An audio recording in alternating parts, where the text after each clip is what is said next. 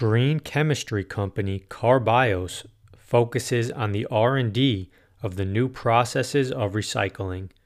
Probably their biggest success is a new method of recycling that through enzymes can break down and purify P E T plastic waste with minimal to no losses.